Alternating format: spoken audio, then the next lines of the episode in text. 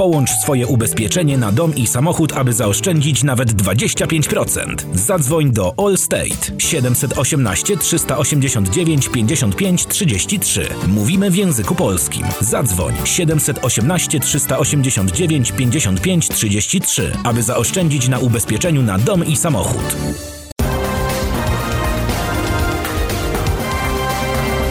Wiadomości dnia w Radio Rampa. Polonia. Spłonęło audytorium parafii Our Lady of the Assumption w Kopeik na Long Island, gdzie mieści się polska szkoła dokształcająca imieniem Zbigniewa Herberta. Sama siedziba szkoły została zalana przez wodę, a kościół parafialny nie uległ zniszczeniu. Nikomu nic się nie stało. Przyczyny pożaru są badane. Więcej na stronie Radio Rampa.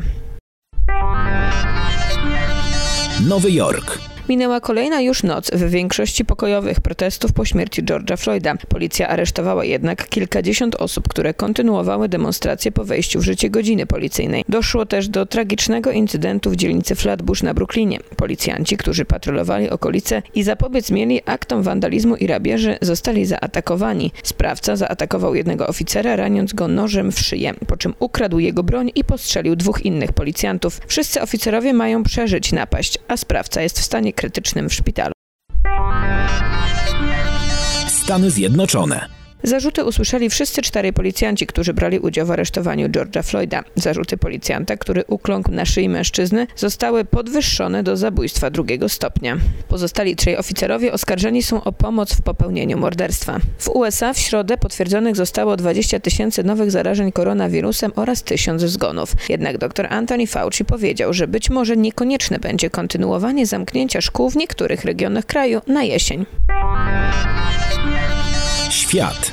Rosyjscy ekolodzy alarmują, że w rejonie Norylska doszło do jednego z największych skażeń na obszarze Arktyki. 29 maja na terenie norylskiej elektrowni rozhermetyzował się zbiornik z olejem opałowym. Wstępnie oszacowano, że rozlało się ponad 21 tysięcy ton paliwa. Według ekspertów skażona została gleba, pobliskie strumienie, rzeki Ambarnaja i Daudykan, a także jezioro Piasino.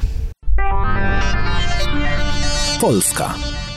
Premier Mateusz Morawiecki zwrócił się do Sejmu o wotum zaufania dla swojego rządu. Jak mówił, w sytuacji epidemii koronawirusa na świecie i związanego z nim kryzysu gospodarczego potrzeba nam jedności. Szef rządu powiedział, że w ostatnich dniach był w kontakcie z prezydentem Andrzejem Dudą, który, jak mówił premier, zaproponowałby zakończyć festiwal awantur urządzany przez opozycję. Jeżeli macie wystarczającą liczbę głosów, to odwołajcie nas, zwracał się do opozycji premier. Tymczasem rzecznik Ministerstwa Zdrowia Wojciech Andrusiewicz powiedział, że otwarcie granic Polski na nastąpi w ostatnim etapie znoszenia ograniczeń prowadzonych w związku z epidemią koronawirusa. Słuchasz Radio Rampa.